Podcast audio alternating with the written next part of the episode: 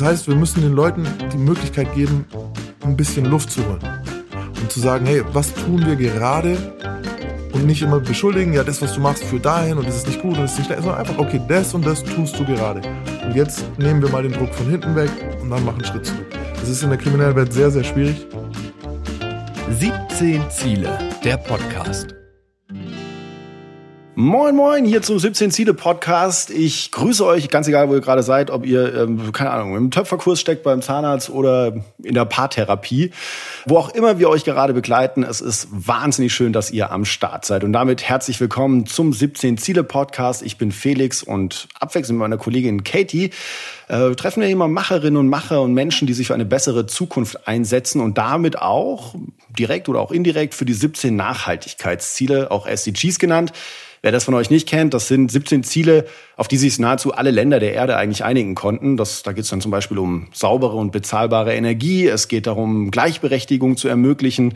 Äh, oder es geht auch darum, nachhaltige Städte und Gemeinde zu bauen. Also alles, was so diesen Planeten nach vorne bringt und uns zukunftssicher macht. Und äh, wie immer starten wir mit drei kurzen Fragen an meinen heutigen Gast. Und die erste wäre gleich mal, Hi Max, was sind denn die 17 Ziele für dich? Ähm, tatsächlich waren die 17 Ziele für mich davor nicht mal ein Begriff. Also bevor ich hier eingeladen wurde, hatte ich überhaupt keine Idee. Ich dachte, keine Ahnung, 17 Ziele, jetzt geht's ums Abnehmen oder keine Ahnung, mit was ihr mir kommt. Also ich war, wusste es nicht.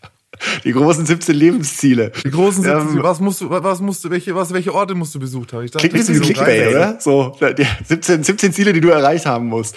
Was machst du den ganzen Tag? Hallo, umfassende Frage. Ich bin, äh, ich bin so eine Art Workaholic tatsächlich und deswegen arbeite ich sehr, sehr, sehr viel. Also ich arbeite mh, mm, wirklich sehr, sehr viel. Was beschäftigt dich gerade? Gerade eben beschäftigt mich die Frage, ob man als, wie es ist, sich als Arbeitgeber korrekt zu verhalten. Das ist was äh, relativ Neues für mich, dass ich mich korrekt verhalten will als Arbeitgeber. In meinem alten Leben ähm, habe ich zwar auch schon Leute beschäftigt, da war die mir aber egal. Und jetzt äh, versuchen wir sehr, sehr viel richtig zu machen und das ist gar nicht mal so einfach. Die Dinge richtig zu machen. Ähm, wenn ihr kleinen High-Performer da draußen gerade vielleicht so auf euren Lebenslauf blickt und sagt so, hey, äh, lief vielleicht nicht alles geradlinig, weil ihr vielleicht bei einem Low-Performer-Unternehmensberatung irgendwie Praktikum gemacht habt. Keine Sorge, Leute. Erstmal entspannt euch. Nichts im Leben ist nicht mehr veränderbar. Und mein heutiger Gast ist der beste Beweis dafür, weil er wirklich gezeigt hat, dass man A, in Scheiße auch mal reingeraten kann, aber sich da auch wieder rausarbeiten kann. Und das hat er getan. Mit 13 Jahren startete seine Karriere als Gangster. Zehn Jahre lang saß er im Gefängnis. Als er rauskam, hat er sein Leben wieder umgekrempelt in den Griff bekommen und hilft heute Jugendlichen, die auf einem ähnlichen Weg sind. Und sein Lebensweg, der ist auch äh, ziemlich krass. Also ihr werdet es merken, man findet viele Parallelen zur Klimakrise und wie man damit umgehen kann. Ich bin froh, dass er heute hier ist. Herzlich willkommen, Maximilian Pollux. Äh, Maximilian, vielleicht gleich vorweg, kann man sagen, du warst Gangster? Also ist das die Bezeichnung? Gangster? Baby-Gangster. Ein Baby-Gangster? Wie bist denn da? Also, meine Mutter hat oft in meinem Leben zu mir gesagt, Junge, wie bist denn da jetzt wieder reingeraten? Lass mich jetzt mal bitte kurz Mama spielen für dich. Wie bist du denn da reingeraten als Babygangster? Erklär mal, was ist da passiert? Äh, also ich hatte tatsächlich bin ich so, würde ich sagen, klassisches Problem, meine, mein, meinen Platz zu finden. Mir hat ein bisschen so das männliche Rollenbild gefehlt, mit dem ich mich identifizieren hätte können. Vielleicht, also ich hatte einen coolen Stiefvater, aber der hat für mich jetzt nicht so das erfüllt, was ich gesucht habe. Also der war viel zu geradlinig und ich war eher abenteuerlustig und habe mir dann eben Vorbilder gesucht, hatte auch äh, ein bisschen, ja, damals dachte ich Glück, heute würde ich sagen, vielleicht war es sogar Pech ähm, Leute getroffen, die mir so diese Vorbildfunktion erfüllt haben. Die waren aber Kriminelle.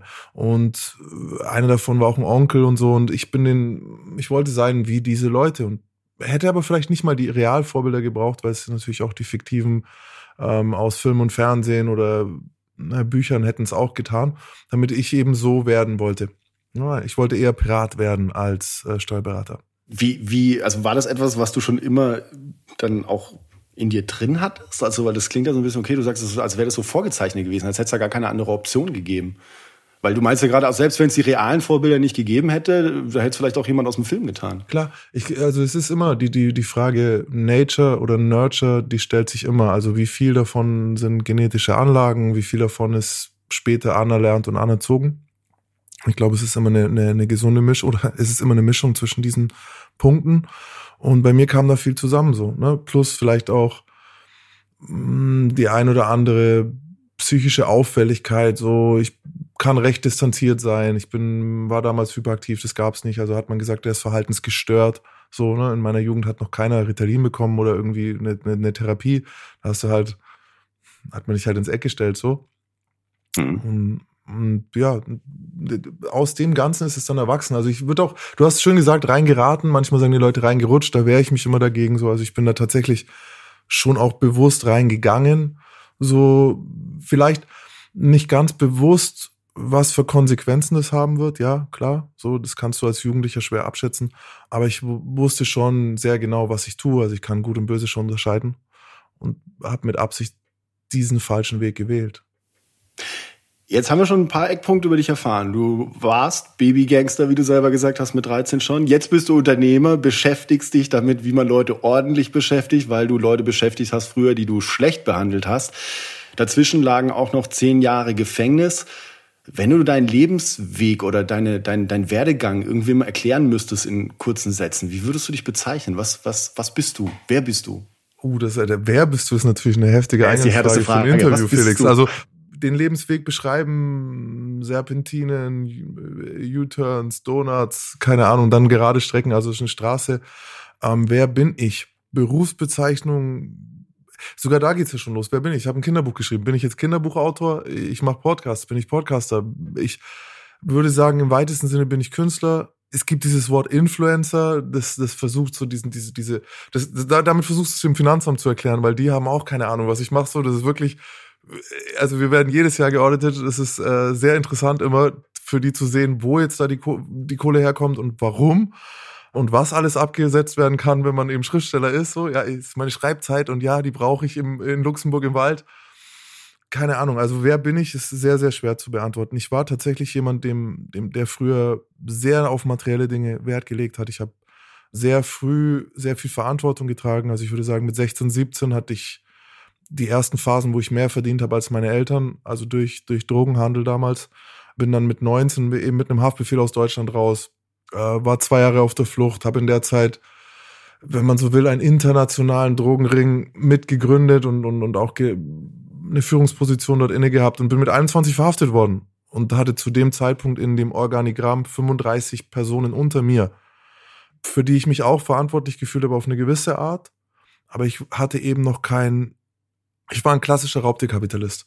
So, ja, wir, wir, wir machen das und wenn wir es nicht machen, macht es jemand anders, also lass es uns machen und äh, du zwingst ja niemanden irgendwas zu kaufen, wenn die Leute konsumieren, sind sie selbst, äh, ist es ihre eigene äh, Entscheidung und so weiter. Und habe dann auch wirklich 13 Jahre Haft bekommen, von denen ich 10 abgesessen habe. Also das ist ein Teil von mir. Und wenn man die Zeit nach der Haft ansieht, ich habe einen Jugendhilfeträger gegründet, äh, den Sichtweisen e.V., ich habe mittlerweile 800 Schulen besucht, ungefähr dort Workshops gemacht. Ich, äh, das ist ein gemeinnütziger Verein, wir arbeiten dort super viel ehrenamtlich. Und dann kam dieses dritte Leben eben als Einzelunternehmer im, im, im, im Rahmen Social Media. So, jetzt mache ich YouTube-Videos, mache ich Podcasts, mache die ganzen Sachen.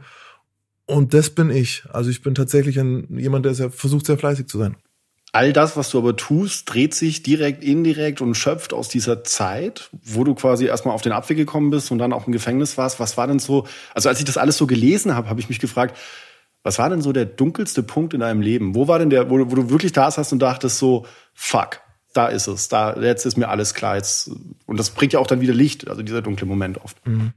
Also es gab natürlich verschiedene äh, Tiefpunkte. Äh, businesstechnisch waren sie anders als persönlich vielleicht sogar. Aber ich würde sagen, persönlich oder meine Persönlichkeit betreffend, ähm, der Tiefpunkt dürfte gewesen sein, als ich Du musst dir vorstellen, wenn du, wenn du Gangster sein willst oder versuchst, eben so ein Top-Krimineller zu sein, dann musst du ganz, ganz, ganz viele Teile in dir abtöten. Du kannst nicht äh, allzu empathisch sein mit Leid, das um dich rum entsteht. Und ich dachte eine sehr lange Zeit lang, dass der, der, der Idealmann, der ich sein wollte, äh, keine Gefühle hat. Und jahrelanges Abtöten von Gefühlen, nicht zulassen von Gefühlen, Verdrängen von, von, von Anflügen, von Emotionen, hat bei mir dann dazu geführt, dass ich so ungefähr mit 26, 27 dürfte das gewesen sein, einen Moment erreicht habe, den ich mir davor vorgestellt habe, wie, wie den Zen-Moment so, ne? Weil wenn dich nichts mehr berührt, dann bist du ja eigentlich. Und bei mir ging es aber leider in die andere Richtung so, ich habe mich hat Leid nicht mehr berührt, aber mir hat auch Freude nichts mehr bedeutet. Und das war so ein Abend, wo ich irgendwie Simpsons geguckt habe oder so und ich konnte über keine einzige Stelle lachen, obwohl ich es lustig fand. Aber es kam mir dumm vor, mich zu freuen. Es kam mir kindisch vor, es kam mir schwach vor, zu genießen.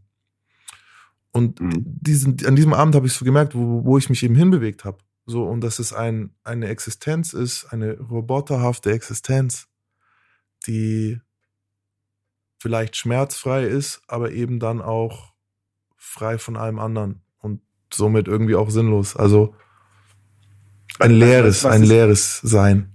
Und was, was ist dann nach dieser Erkenntnis passiert? Also was war dann der Moment, wo du gesagt hast, okay, ich muss, ich muss was ändern? Oder hast du überhaupt gesagt, ich muss was ändern? Oder hast du es einfach, also viele erdulden das da dann auch einfach?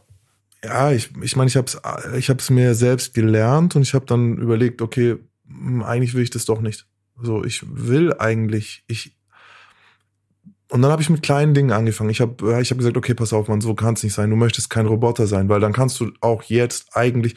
Das ist tatsächlich der, die Konsequenz war, ich so, warum lebe ich dann? Dann könnte ich auch heute aufhören zu leben. Und als dann von diesem von mir selbst erschaffenen Wesen irgendwie Rückmeldung kam, ja, kannst du, es macht keinen Unterschied. Da habe ich gesagt, okay, komm, das so schaffe ich auch die restlichen Haftjahre eigentlich nicht mehr. Das war ungefähr die Hälfte der Haftstrafe.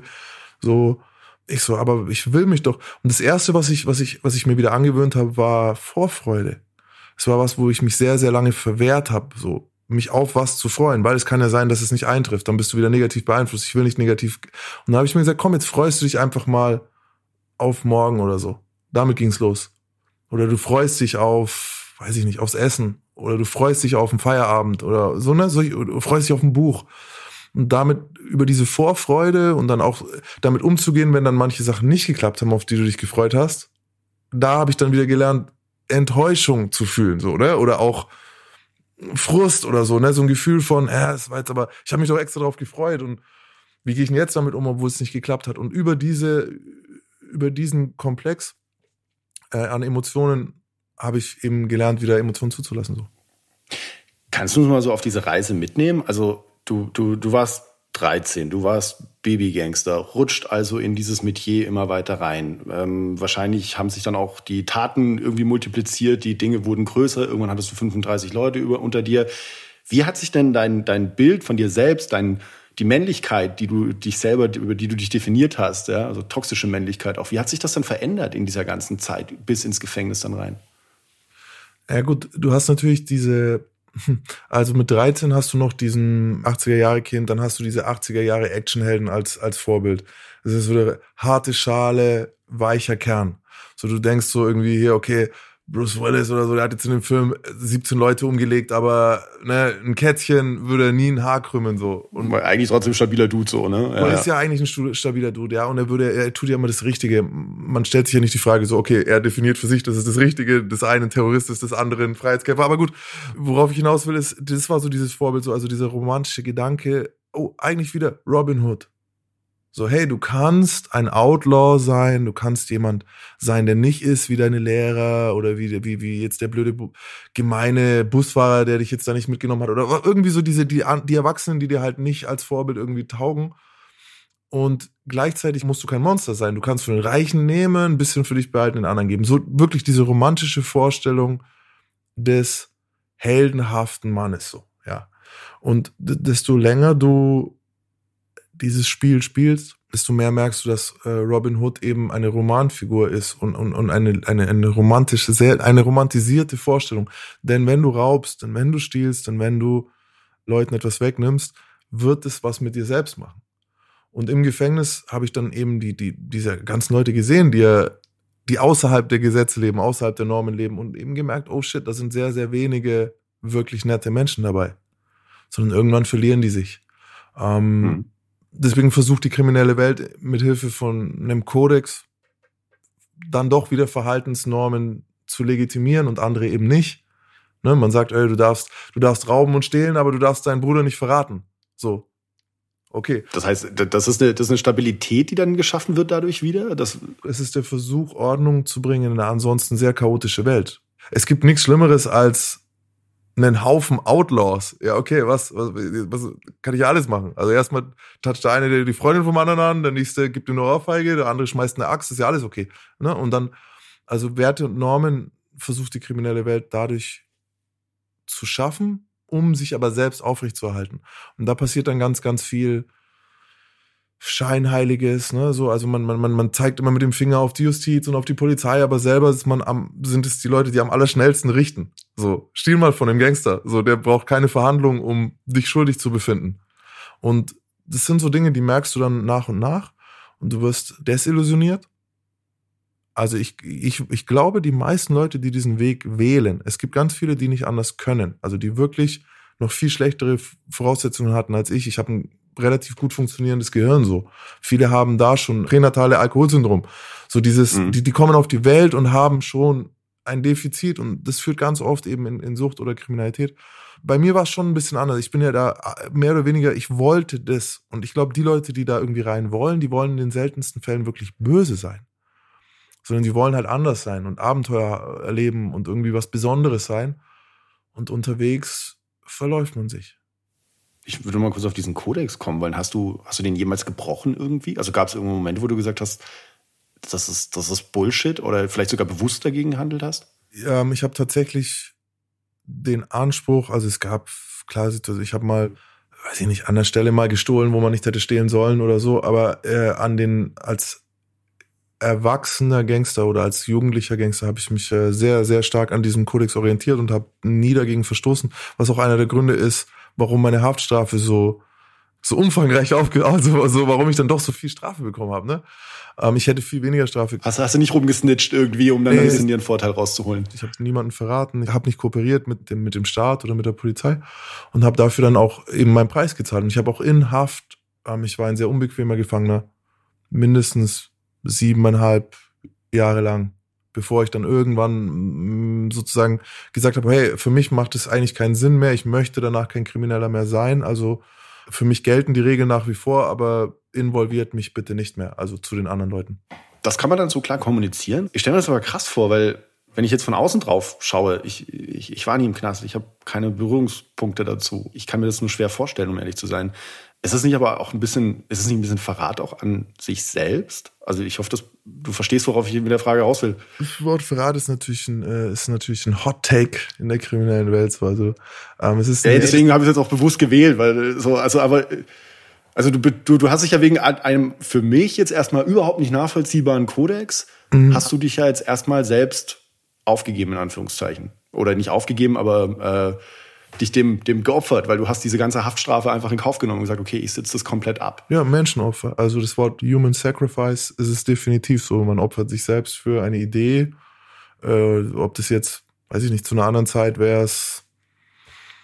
Vielleicht wäre es zu einer anderen Zeit sogar was, was, was Vernünftiges gewesen. Weiß ich nicht, wenn ich in Frankreich gewohnt hätte zur richtigen Zeit, ne, hätte man gegen absolute, absolutistische Herrscher gekämpft, keine Ahnung, eine Freiheitsidee verkörpert. Damals war es mhm. eher tatsächlich mein eigenes Ding so. Also es war jetzt keine wirklich politische Idee dahinter, aber im Grunde hat sich genauso angefühlt. So, also ich weiß auch noch, dass ich bei meinem, bei meinem, bei der kurz vor der Urteilsverkündung, da, da darf der Angeklagte noch mal reden. Und ich habe da eine richtige Show draus gemacht. Also ich habe da wirklich so mit meinem verblendeten Anfang 20-Jährigen über zwei Jahre in U-Haft gesessen. Ich habe mich als Geisel gesehen. So, ich, ich habe mich als, als eher als, als, ne, als Unrecht, von einem Unrechtsregime festgehaltener Gefangener gesehen. Ich habe überhaupt kein bisschen Schuld zu dieser Zeit bei mir gesehen.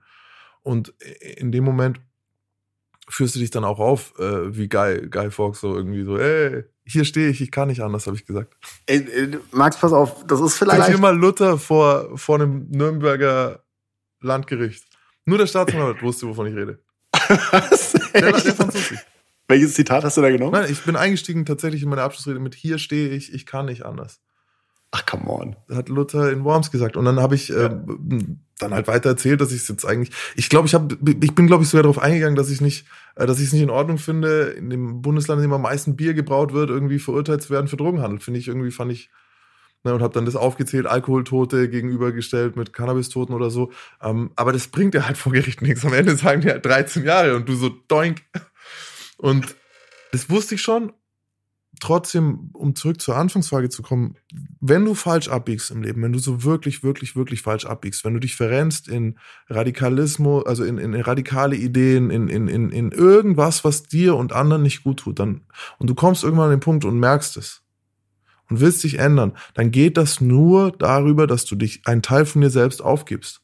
Und da wirst du dich auch schlecht fühlen, weil du musst an einem Punkt dann sagen, das, was ich gestern gesagt habe, ist nicht richtig. Ich lag falsch. Und das Schöne ist, ich arbeite heute ja mit Jugendlichen, die genau diese Dinge sagen. Ja, wieso soll ich das dem nicht wegnehmen, Mann, wenn der hat doch genug so oder weißt du, es gibt so ganz viele ganz viele Rechtfertigungen, die ich auch verwendet habe oder eben ja, äh, das ist halt äh, wieso ist das dieses diesen Whataboutism, wieso ist Alkohol erlaubt und das verboten? Ja, das sind alles so Dinge, mit denen du dich ja nur versuchst rauszureden. Und dann irgendwann zu sagen, bei mir war es ja noch viel schlimmer. Ich habe irgendwann, ich hatte ja wirklich gesagt, meine eigenen Interessen kommen vor allen anderen Interessen. Fertig. Wenn ich genug habe, ist es gut. Und dann irgendwann zu sagen und darauf einen Schritt zurück zu machen und zu sagen, wow, schau mal, wie du dich da verhalten hast. Ich würde es nicht Selbstverrat nennen, sondern eher eine Selbstrettung, mhm. ne, weil du ja davor ultra falsch lagst. Aber wir haben sowas, wir haben, wir, wir, wir haben das gesellschaftlich gesehen es gibt Menschen, äh, wir, wir hatten das bei Corona ganz stark gesehen, was, wie, wie schwer, wie schwer es für manche Leute war, ne, damit umzugehen und was dann gesagt wurde und am nächsten Tag, wie oft man falsch lag. Weißt mhm. du, das vergessen die Leute so bei Corona, wie viel wir durchgemacht haben, wie viel verschiedene Schritte von ach, da passiert gar nichts bis zu das ist das Ende der Welt, bis zu bei jedem anders, aber jeder hat verschiedene Phasen gemacht und manche bezahlen heute noch dafür, was sie in der Zeit gepostet haben zum Beispiel. Und es gibt ganz viele solche Dinge. Ich finde es mega interessant, weil wir, wir reden ja hier auch im 17 Ziele Podcast viel über die Klimakrise und wie wir uns eben verhalten und Verhaltensmuster. Und das ist ja genau das Gleiche, wie du gerade sagst. Also äh, man stellt sein eigenes über, also man, man weiß so im Großen und Ganzen, okay, mein Verhalten schadet vielleicht auch anderen, aber irgendwie mein Interesse steht dann doch wieder ein bisschen mehr über denen der anderen. Du hast ja auch so diese toxische Männlichkeit gerade auch vorhin so schön beschrieben und, und auch dann darum, dass es eben auch darum geht, dass, dass andere dir egal waren. Du hast dich als Turbokapitalist in diesem Drogenhandel bezeichnet. Das sind ja wahnsinnig viele Parallelen drin zu diesem Thema, wo man sagen könnte, ey, äh, also wie kommt man denn da raus? Also, weil du bist ja jemand, der es gemacht hat. Also du bist ja diesen radikal ehrlichen Weg gegangen und dir das dir all diese Dinge einzugestehen. Das ist mir schon sehr bewusst, deswegen plapper ich ja da auch so ausführlich in, in diese Richtung. Ich habe mir auch überlegt, wo, wo, wir uns treffen können oder wo, wo vielleicht ein Mehrwert sein kann für jemanden, der jetzt äh, gar, gar nicht in Gefahr ist, kriminell zu werden oder sowas. Es geht um ein kritisches Hinterfragen des eigenen Verhaltens. Es geht um ein ergebnisoffenes Reflektieren. Und es geht um eine Sache, die sehr, sehr, sehr schwierig ist. Und zwar nicht direkt anfangen zu rechtfertigen. Sich selbst zu rechtfertigen für das, was man tut. Weil sonst kommt man nicht raus. Und ich, ich, ich würde, Klima ist ein gutes Beispiel. Bei mir ist es gerade, es ist ein aktuelles Thema, dass ich so seit vier Jahren bin ich vegetarisch unterwegs. So, das war eine Vernunftsentscheidung, noch nicht mal basieren auf Fakten, dass, ob das jetzt besser für die Umwelt ist, ob der ökologische Fußabdruck, ob wir uns eigentlich diese Art von Ernährung, wie ich es davor gemacht habe, leisten können, wenn jeder so ist. Nein, es ging einfach darum, dass ich meinen Hund angeschaut habe und gesagt habe, ey, warte mal, wieso liebe ich dich so sehr, nur weil du eine kleine Bulldogge bist, aber ein Schwein esse ich, eine Kuh esse ich, ne, irgendwie, und dann kam so dieser Moment und ich so, pass auf, ich esse es nicht mehr. Und dann gab's aber jetzt diese drei, dreieinhalb, vier Jahre, in denen ich trotzdem weiter Milchprodukte gegessen habe. Und immer ausgeblendet habe, weil machen wir uns nichts vor, ja? Tiere werden geschlachtet. Es gibt kein humanes Schlachten. Deswegen Vegetarier. Es gibt kein humanes Schlachten. Du tötest ein Lebewesen, um es zu essen. Krasse Nummer. Schlachten. Ich war dabei, ich habe mir das angeschaut, ich war auf einem Biohof, bin beim Schlachten mitgefahren, weil ich das für mich selber noch rechtfertigen wollte. Ich so, ich schlachte den selbst, wenn es sein muss. Und dann esse ich den. Der hieß Hank. Das war ein, ein, ein Riesentier namens Hank und ich töte es. Also ich bin dabei und dann esse ich Hank Wurst und ich war sogar noch so drauf, dass ich so, ja, der schmeckt mir jetzt auch, hab, hab und so, mh, hm, lecker, lecker. Und das war so das letzte Mal, ich habe den sterben sehen, ne? ein, ein, ein, ein Riesenbullen sterben sehen. Und dieses Tier hat geweint, bevor es geschlachtet wurde. Und es war ein Bio-Schlachten, also kein, das war die, die schönste Version von Schlachten. Und mhm. er wusste genau, was passiert. Und ich habe ihn gegessen. Danach war es mir aber bewusst. Dann kam noch eine Zeit lang Verdrängung, Rechtfertigung, ja, aber ich esse halt, weil das ist so und das ist. Und dann irgendwann kam Scheiße, ich kann es nicht messen. Und jetzt musst du jetzt zurückschauen auf die letzten 20 Jahre und dich schämen oder kannst du einfach dein Verhalten ändern? Und ich habe mich fürs Zweite entschieden. Ändere dein Verhalten. Dann kam aber das Problem mit der Milch. Und da wusste ich genauso. Shit, das ist auch wieder nicht in Ordnung eigentlich. Und das habe ich, hat nochmal vier Jahre jetzt gedauert. Und jetzt bin ich seit diesem Jahr vegan. Und es sagt an manchen Stellen, es sagt, wenn du in der Früh nichts beim Bäcker kriegst, es sagt, aber ich habe einfach für mich, ich weiß, es ist die richtige Entscheidung. Und du glaubst nicht, was für Hassmenschen entwickeln zu dieser, The oder du glaubst es vielleicht, was ich für Mails kriege, wenn ich einfach mal sage, so, hey Leute, ja, vegan ist jetzt okay, für mich halt, es geht nicht anders. Also gerade, dass die, die Leute beleidigen dich richtig. Und ich spüre so dieses Gefühl, das ich früher hatte, wenn man mir gesagt hätte, hör auf, kriminell zu sein oder hör auf, Drogen zu verkaufen. Es ist eine Rechtfertigung und man geht direkt rein, anstatt einfach mal zu sagen, ja, okay. Das ist mega cool, dass, weil das war genau die Frage. Ich, weiß, ich habe es ein paar Mal gemerkt, dass ich so äh, äh, ansetzen wollte, weil das war genau die Frage, die ich jetzt eigentlich stellen wollte was hätte denn dein, also als du noch voll drin hingst im Drogenhandel, sage ich mal, und ich wäre gekommen und hätte gesagt, ey, Max, Digga, ganz ehrlich, was du hier abziehst, das ist echt scheiße. Nicht nur für dich, sondern auch die Leute, die hier mit dir arbeiten. Und äh, dann müssen wir gar nicht über die Lieferkette von dem Gras oder was auch immer du vertickt hast, äh, müssen wir auch nicht reden irgendwie. Was hättest du mir gesagt? Äh, ich hätte keine Zeit für dich gehabt. Also ich habe keine Zeit für Zweifel. es gibt es gibt ein Problem. Also gerade im, im, im Bereich Kriminalität, den sehe ich jetzt eigentlich beim Essen gar nicht mal so sehr und eigentlich auch nicht unbedingt in der wahrscheinlich global gesehen doch in der Frage der Nachhaltigkeit auch. Und weißt du, das Problem ist das, um sein Verhalten zu hinterfragen, muss man einen Schritt zurück machen. Du musst das Ganze vor dir lassen, einen Schritt zurück machen und dann drauf gucken. Und äh, in der Phase, in der du jetzt gerade mich da angesprochen hättest, hatte ich hinter mir keinen Platz. Hinter mir war die Polizei, hinter mir waren teils sechsstellige Beträge, die ich offen hatte bei Leuten. Wenn ich denen gesagt habe, ja, ich höre jetzt auf, Drogen zu verkaufen, dann hätten die gesagt, nein, halt, wir wollen unser Geld so, weißt du schon, also, äh, ne, oder es gibt Verpflichtungen. Wir, wir, wir haben du kannst nicht einfach aufhören. Äh, plus, die Polizei interessiert es auch nicht, ob ich jetzt aufhöre, dann ermitteln sie, was ich gestern gemacht habe. Also, das ist alles nicht ganz so einfach. Oder in Haft, ja, änder dich jetzt, werd Vogue, wär ein guter Typ. Ich, ja, ich habe 13 Jahre Haft vor mir. Fang an zu reflektieren, wem du alles wehgetan hast. Wie soll ich denn dann meine Haftstrafe überlegen? Also, ich musste eine gewisse Zeit lang diese Fassade aufrechterhalten, weil hinter mir war so viel Druck, dass ich den Schritt gar nicht zurück machen konnte. Das heißt, wir müssen den Leuten die Möglichkeit geben, ein bisschen Luft zu holen und zu sagen, hey, was tun wir gerade und nicht immer beschuldigen, ja, das, was du machst, führt dahin und das ist nicht gut und das ist nicht schlecht, sondern einfach, okay, das und das tust du gerade. Und jetzt nehmen wir mal den Druck von hinten weg und dann machen einen Schritt zurück. Das ist in der kriminellen Welt sehr, sehr schwierig. Ähm, das ist ja eine mega geile Analogie, Alter. Also das ist ja wirklich, das ist ja genau das, die Klimakrise sitzt ja auch im Nacken. Alle hasseln, alle sind irgendwie gefangen in allem, alle Prozesse sind miteinander verknüpft. Es gibt diese, diesen Freiraum gibt's ja gar nicht. Mal zurückzutreten, durchzuatmen und das dann auseinanderzulegen. Wo, wie wenn wir das schaffen, wenn wir es schaffen, Platz hinter den Leuten zu machen, dass man wirklich einmal mit ein bisschen Distanz auf das eigene Verhalten schauen kann, dann können sich die Leute, glaube ich, erst ändern. Wie, wie machst du das bei, mit deinen, weil du arbeitest ja jetzt mittlerweile auch mit, mit Jugendlichen viel äh, in deinem Verein, wo du dann einfach dich dafür einsetzt und sagst, okay, also bei Sichtweisen e.V., wo du, wo du dann sagst, okay, ich arbeite mit Jugendlichen, die da auf dem, auf dem krummen Weg irgendwie schon angekommen sind oder vielleicht schon über den Zenit sogar drüber sind. Ähm, wie, wie, wie kannst du denen da helfen? Also was sind die Mechanismen, um, ich finde, ich finde diesen Begriff auch so schön, den du da benutzt, Platz hinter denen zu machen? Wir müssen gucken, genau, wir müssen wieder gucken, wer sind diese Jugendlichen. Also ich mache alle Bereiche von Prävention und Primärprävention, Sekundärprävention. Das heißt also Leute, die noch nicht äh, Täter geworden sind, aber auch mit Leuten, die schon Täter geworden sind, teilweise in Haft sitzen. Und bei jedem brauchst du was anderen, weil, anders, weißt du, bei einem, der jetzt noch nicht Täter geworden ist, hilft Abschreckung zu sagen, hey, wenn du das und das machst, passiert das und das, der, der ist imstande, Konsequenzen abzuschätzen und hat auch, möchte lieber nicht ins Gefängnis oder, ne, und beim anderen, musst du vielleicht darüber gehen, so, hey, was willst du denn erreichen? Was, was für Ziele hast du denn eigentlich? Eins meiner Ziele war ja zum Beispiel, ich wollte erfolgreich sein. Kannst du auf diese Art äh, überhaupt wirklich erfolgreich sein? Oder ist es vielleicht ein Trugschluss? So, ne? Also wirklich, ich glaube, Konsequenzen zu erzählen, ohne nur abzuschrecken, ist ganz, ganz wichtig, damit jemand alle Informationen darüber hat. Die Informationen, die Jugendliche über Kriminalität haben, sind sehr, sehr einseitig. Knast oder Palast, so, ne? Wir haben irgendwie Deutschrap, der mhm. ihnen das erzählt, aber die Konsequenzen sind komplex. Und genauso ist es bei Drogen oder so. Wenn du Drogenprävention machen willst, wenn du sagst, ja, äh, heute, heute kiffst du, morgen spritzt du Heroin und dann kifft er und spritzt am nächsten Tag kein Heroin, dann wird der dir nicht mehr zuhören. Dann hat er deine Aussage schon als falsch erwiesen.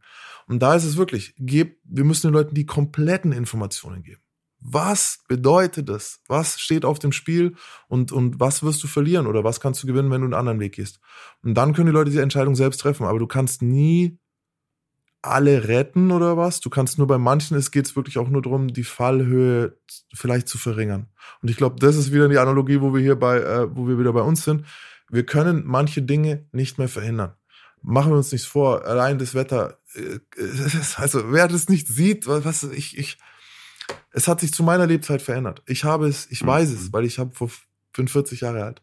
Und manche Dinge können wir nicht mehr verhindern, aber vielleicht können wir die Fallhöhe reduzieren, ähm, wenn wir die ganzen Informationen den Leuten zur Verfügung stellen. Das klingt so ein bisschen nach dem Konzept von kein erhobener Zeigefinger. Wie machst du das? Also ich sag's aus eigener Erfahrung aus, also auch wenn ich dann Kommentare kriege oder Dinge, also ich stehe ja auch dann in der Öffentlichkeit mit solchen Themen und wie bleibst du dabei, ich sag mal, stabil und lässig, wenn, wenn du siehst, da, also sehenden Auges vielleicht sogar siehst, hey, da rennt jemand absolut krass in die Katastrophe rein. Also mit Kriminalität komme ich sehr gut klar, weißt du, es ist so ein bisschen, ich, weil ich weiß, was passieren wird. So, okay, dann geh. Ich habe ich hab auch schon Jugendliche in Haft gebracht. Also ich, die haben mich angerufen, du, ich, ich habe verkackt, meine Bewährung wird widerrufen. Äh, okay, dann fahre ich dich halt hin, wenn du das möchtest. So, dann, dann begleite ich dich halt durch die Haft. So, ich habe keine schlaflosen Nächte, weil andere ihr Leben verkacken. So, weißt du, das ist, ich bin da, ich versuche zu tun, was ich kann. Im Notfall ist man dann halt für die Eltern da und sagt denen, okay, ab jetzt könnt ihr das Geld da und da hinschicken und vielleicht Klamotten hier an der Pforte abgeben, weil mehr gibt's jetzt nicht. Ich bin leidgeprüft, weißt du, ich habe sehr, sehr, sehr viel Leid selbst erlebt und ich glaube, das macht mich zu einem guten Sozialarbeiter so gesehen, weil ich oder zu einem guten Jugendcoach. Ich bin, ich bin kein gelernter Sozialpädagoge. Zu einem guten Jugendcoach. Ich kann die ganz nah ranlassen. Ich kann denen mein Herz geben. Ich kann, ich kann die auf eine gewisse Art super gern haben und trotzdem schlafe ich abends gut, wenn die Scheiße machen, weil mhm. sonst gehst du halt kaputt. Und da ist auch das Problem. Ich meine, das ist wieder Parallele. Guck dir Leute an, die den Klimaschutz zu ihrer Lebensaufgabe machen. Ey, die müssen eigentlich ja jeden Abend, müssten sie sich äh, aus dem Fenster schmeißen wollen. Aber es geht halt nicht. Du musst gucken, dass du irgendwie weiter diese Ziele verfolgen kannst, weiter funktionieren kannst. Ich kann dir ein Beispiel geben. Jugendarbeit ist unglaublich frustrierend. Die, dieses, diese Strukturen, die, die herrschen vom, von, von, von Schule bis Gefängnis, sind wirklich furchteinflößend übers Jugendamt und so weiter. Was haben wir gemacht?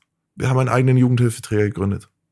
So, ich habe es gehasst, dass jemand wie ich mit meinen Vorstrafen nicht mit Jugendlichen arbeiten kann, weil ich habe erstens nicht soziale Arbeit studiert, kriege ich auch nicht hin, ich brauche Geld danach, im muss ich arbeiten, ich krieg's nicht hin, Studium, was auch immer. Dann ein staatlicher Träger stellt mich nicht an. Ein freier Träger stellt mich sicher nicht an. So, die haben, die haben, die, die können alles verlieren, wenn ich, wenn es eine falsche Entscheidung wäre. Also was machen wir? Wir haben einen eigenen Träger gegründet. Übrigens Sichtweisen hinten mit AI geschrieben, wenn es jemand suchen will, sichtweisen-ev.de findet ihr easy. Und dort stellen wir zur Hälfte in Anführungszeichen normale Sozialpädagogen ein, die das gelernt haben, die, die, die, die, die studiert haben, die aus, aus, aus anderen äh, äh, ähm, Trägern kommen und es so gelernt haben, wie es dort ist. Und die andere Hälfte sind teils schwerst vorbestrafte Leute wie ich. Die bilden wir aus zu Anti-Gewalt-Trainern, die bilden wir aus zu Mentoren. So, damit habe ich einfach das für mich Unerträgliche gelöst. Natürlich nicht global, aber in meiner Welt und in, mhm. in, in jedem Welt, das ich berühre. Und das war die Eingangsfrage. Warum, was, was habe ich gerade im Kopf? Soziale Arbeit heißt in Deutschland schlechte Bezahlung, äh, stressig mit Urlaub, viel zu hoher Krankenstand, nicht wertgeschätzt von den, von, weder von den, von den äh, Klienten, den Ämtern, noch den Chefs. So. Wir haben einfach, was ist tariflich? Wir gehen weit übertariflich bei der Bezahlung. Wir geben dir 40 Tage Urlaub. Äh, es gibt bei uns überhaupt keinen Krankenstand, weil die Leute, weil es ist nicht so bei uns. Ne, der Stellenschlüssel wird anders gemacht und ja, wir ändern das. Und das war die Frage so, wie ist man ein guter Chef? Oder was ich am Anfang gesagt habe, wie, wie, wie werde ich das so machen, wie, wie es nicht. Wie definierst du es für dich? Wo bist du gerade auf dem Erkenntnisweg? Ähm, ist super schwierig. Ist super schwierig, weil irgendwie muss ja dann doch der, der dann irgendwie auch mal eine Entscheidung trifft, die andere Leute doof finden. Aber vor allem ist halt, du bist. Vielleicht ist es meine alte Einstellung so, das ist so ein bisschen dieses Militärische so. Also ihr müsst nichts machen, was ich nicht mache. Und wenn es gefährlich wird, dann bringen wir uns alle gemeinsam in Gefahr, keine Ahnung. Und wenn es cool ist, dann ist es für uns alle cool. Also mitgehangen, mitgefangen quasi so. Und Ein dann guter Chef ist einer von vielen. Ja. Das, was du alles jetzt gerade beschrieben hast, wir kommen schon zum Ende der Folge. Das klingt so, als würde man sich jeden Tag wieder. Also, wie motivierst du dich morgens, wenn du morgens aufstehst? Bist du so jemand, der morgens aufwacht und so, yes! Oder bist du erstmal einer der, also ich, ich sag's wie es ist, ich brauche mal so meine 10, 15 Minuten. Also morgens ist so Motivation gleich Leichenstarre bei mir, nur noch zu toppen. Ich weiß oft gar nicht, wo ich bin morgens. Also ich wach wirklich sehr oft, ich bin sehr, sehr viel unterwegs und wach oft woanders auf und habe keine Ahnung manchmal, wo ich bin. Wie gesagt, ich liebe Arbeiten, das hilft natürlich. Ist auf eine gewisse Art auch Weißt du, ich habe, ich habe, ich arbeite von Anfang aufstehen bis abends ins Bett gehen so und wenn wenn ich was gucke, dann ist es Research für irgendeinen Podcast so. Also ich, ich liebe einfach, was ich tue so und wie motiviere ich mich.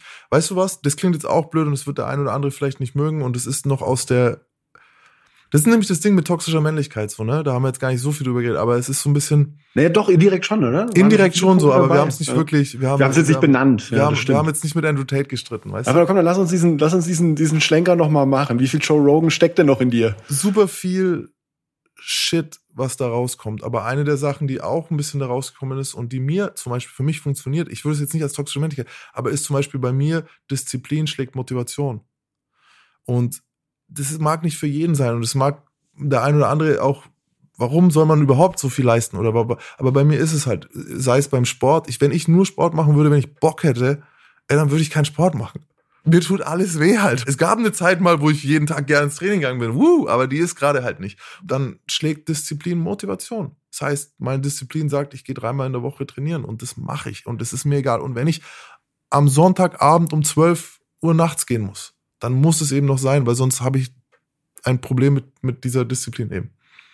Aber wo ziehst du dann die Grenze zur toxischen Männlichkeit? Also dieses, diese, diese preußische Disziplin, dieses, das ist ja, wie du sagst, fast militärisch, das ist ja doch sehr männlich kodiert, würde ich jetzt sagen. Ja, da ist es ja wieder, weil da, da hast du ja wieder dann diese ganzen super tollen Supergurus mit ihrem äh, die dann irgendwie aus ihrem, ähm, jetzt wollte ich Aston Martin sagen, ich weiß nicht mal aus was von der Karre die steigen, aus ihrem Lamborghini ey, klar, irgendwie da so cool raussteigen mit der Sonnenbrille und dann sagen, ähm, ey, wenn ich bin Millionär, wenn du mir heute alles wegnimmst, bin ich in zwei Monaten wieder Millionär, weil ich habe das Millionär-Mindset. Kommt, verpisst euch. Ihr habt einfach, das ist, das sind, das sind Lügner. Das ist eine Lüge. So, die lassen diesen Faktor Glück weg, weil ohne Glück kannst du der geilste Typ der Welt sein und du kriegst gar nichts da ist es aber so, da ist diese Grenze, weißt du, und viel von dem, was gerade in diesem Self-Improvement-Game eben von diesen Typen dir äh, erklärt wird, ist ja, da steckt toxische Männlichkeit dahinter. Und auch wenn jetzt da Frauen dann mitgenommen werden oder so, es ist trotzdem immer noch das, du bist ein geiler Typ, wenn du viel hast, wenn du viel produzierst und viel leistest. Und jeder, der, vor allem jeder, der nichts hat, ist kein geiler Typ, weil er nicht leistet, weil er nicht will, weil er nicht, ne? Und da ist halt schon diese Lüge, da ist so eine toxische Männlichkeitslüge, weil es gibt ganz, ganz viele Gründe, warum Leute halt nicht erfolgreich sind. Weißt du? Du kannst der tollste Typ sein, dann hab halt mal einen Herzinfarkt, ja? Und dann gucken wir mal, ob, dann hoffen wir, dass die Krankenversicherung da ist. Und dann hoffen wir, dass du jemanden hast, der das Unternehmen in der Zeit weiterführt, weil sonst bist du einfach am Arsch. Oder ein Autounfall. Oder, äh, also, und die, die, das ist so ein typisches Beispiel von meiner Meinung nach toxischen Männern, die so tun, als könnte man Erfolg mit Leistung erklären und Misserfolg mit Unwillen. So, weißt du? Ah. Ja, aber das ist ja auch so. Das Geile daran finde ich, da sind wir auch schon wieder in dieser Analogie und diesem Bild. Also viele Klimathemen haben uns ja durch genau so ein Mindset eigentlich, sind wir da erst hingekommen. Ja? Also genau durch dieses, dieses, äh, wir müssen performen, performen, Alter, und nochmal und so, so, so diese ganzen. Cool, warst du das schon mal so, ne? Weißt du, da müssen wir jetzt doch erstmal noch mal hier, äh, da können wir jetzt, Öl für 30 Jahre können wir da kriegen.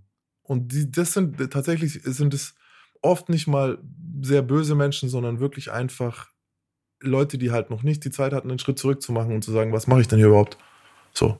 Also das ist mein, meine absolute Erkenntnis aus dem heutigen Gespräch. Also dieses Platz hinter dir schaffen und, und, und genau das, was du gesagt hast, das ist das, wie du es auch beschrieben hast, glaube ich, diese Spirale, wie du reingeraten bist. Wahrscheinlich hast du auch vieles auch nicht aus böser Absicht getan, sondern eben genau das, dass du dann sagst, okay, krass, da ist einfach nicht die Luft da und das, und das System rennt weiter und es rennt weiter und es geht immer weiter und es ist erbarmungslos am Ende dann auch. Also deswegen ist, fand ich, also erstaunlich, wie viele Parallelen sich da heute aufgetan haben. Und Krass. es ist wirklich, also jetzt, ne, diese Figur Maximilian Pollux, dieses Unternehmen, dieser Gedankensatz, weil es ist mehr, also Maximilian Pollux ist mehr als ich jetzt. Und es gibt Leute, die kenne ich gar nicht, für die bedeutet das was, so, ne? Mhm. Und diese Gefahr, dass ich in diese alten Verhaltensmuster rutsche, die mir selber schaden. Die spüre ich schon wieder. Ich habe heute schon wieder so viel hinter mir, dass ich schon wieder in Probleme komme, manchmal nicht Platz haben, zu haben, den Schritt zurückzumachen. Der große Unterschied ist, hoffe ich, dass das ein Unterschied ist, der gilt, dass ich heute wirklich versuche, was Positives zu machen. Und mir denke so, und das ist aber auch, ich weiß nicht, subjektiv gesehen oder für mich als Individuum ist es wahrscheinlich ein Problem, aber ich habe mich entschieden, so dass wenn ich mich das nächste Mal opfer, dass ich mich wenigstens für was Gutes opfer, weißt du? Wenn dann der Tag eben so viele Stunden hat und dafür das dem Verein gut tut und weiß ich nicht, anderen Menschen gut tut, dann ist es okay jetzt. Mega. Max, dabei wünsche ich dir alles Gute. Wir haben noch so ein paar Punkte, weil wir jetzt auch gerade über Motivation gesprochen haben. Hast du einen guten Motivationssong? Wir packen immer noch so, weil, weil bei uns geht es auch darum, die Welt zu verändern und so. Ist ein bisschen, der ist ein bisschen in Ungnade gefallen. Kennst du das, den Künstler von, von, vom Kunstwerk trennen? Ich guck mal kurz in meine Playlist. Also es gibt einen, den habe ich immer gepumpt, aber warte mal, es gibt bestimmt noch einen anderen. Ah ja, komm, hier nehmen wir doch. Also das eine ist, wenn ihr, wenn ihr, wenn ihr wirklich, wenn ihr jetzt richtig abliefern müsst und ihr müsst militärisch denken, dann kann ich euch den A-Team äh, Theme Song empfehlen. der, da kommt in der Früh gut aus dem Bett. Den machst du jetzt als Klingelton. Felix, den haust du jetzt Sehr als gut. Wecker, als Wecker in der Früh lässt du den, weil der, der kommt langsam rein, aber dann geht's los und dann willst ja. du aufstehen und einen schwarzen Van fahren. Und wenn der Tag hart ist, dann empfehle ich euch Everyday Good von Patrice. Ah, mega Song. Pack ich noch einen mit drauf. Ich nehme heute mal, ähm, ich nehme immer Songs, die ich mit meiner Tochter gerne höre, weil sie hat einen exquisiten Musikgeschmack. ist fünf. Äh, aber sie feiert gerade von Berkan, Macht nichts. Äh, da gibt's eine wunderschöne Zeile drin. Wenn es nichts wird, nimm das Spiel raus, pust rein, macht nichts, Digga. Cool. Ich finde das, ich finde das schön. Das ist so für uns 90er, 80er, 90er, 90er Kinder. Weiß ja gar nicht, absolut, was das heißt. Das, genau, viele Junge werden jetzt da sitzen. Was, was meint er? Ey, was meint er? Nimm das Spiel rein, Fuß raus. What? Gibt schon lange keine, keine Konsolen mehr mit, mit Kassetten, ey. Beim Super Nintendo. Super geil. Und wenn es dann wieder funktioniert hat und das Bild klar war, dann warst du echt happy, ey. Äh, und vielleicht, was, was, was inspiriert dich denn noch so? Ähm, wir haben immer auch so die Kategorie Inspirationsschub, Persönlichkeiten, Filme, Literatur, andere Menschen, alles. Also mich äh, inspiriert sehr, sehr viele Dinge. Mich, ähm, es kommt immer ein bisschen so drauf an, für was so ich lasse mich gerne mitreißen. Gott, mein Gott, was ist denn, was ist denn wirklich inspirierend? Ey, ich finde, ich finde sehr inspirierend, Biografien zum Beispiel, also Biografien zu lesen von Leuten, die, die interessant sind, ist, ist, ist was, was echt inspirierend sein kann, weil du dann mal so siehst, okay, wir haben, was weiß ich, wir haben, nehmen wir den größten so Nelson Mandela oder so, weißt du, du hast, ja, der im Kopf immer ja dieser ältere Mann, der dann da hier irgendwie aus dem Gefängnis, aber was der, dass der auch schon mit 15 Struggles hatte, die er irgendwie überstehen musste, oder mit 20 oder mit, das vergisst man so ein bisschen. Und deswegen äh, eine gute Biografie von jemandem, den ihr geil findet. Und ja, auch mal gucken, wen ihr geil findet. Also äh, nicht immer nur gucken, wer ein Lamborghini fährt, sondern wirklich auch gucken, wer, wer ausschaut, als hätte er über sich selber viel nachgedacht, so. Ne? Und wer wäre das für dich? Also hast du jemanden, wo du jetzt sagst, so, das ist, das ist einer, gibt es so einen All-Time-Favorite? Mandela ist schon ziemlich krass gewesen, so. Also, ne, auch diese.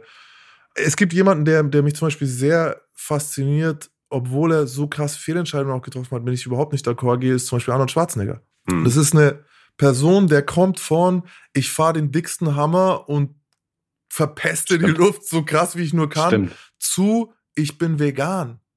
Hm. Weißt du? Der ist, also der isst keine Tiere so. Der hat irgendwo, ja. das ist ja der Mann, der hat äh, mit beiden Händen. Der hat das ja, der hat das ja mitgeprägt. Also alles, worüber du vorhin gesprochen hast, ja, das, das, er war, er war, er war der, der, also er war die toxische Männlichkeit. Er war die toxische Männlichkeit. Und jetzt äh, sitzt er mit seinem Mini-Schweinchen und seinem Mini-Esel irgendwie da und alle letzten Statements, die dieser Mann gebracht hat, unterschreibe ich dir.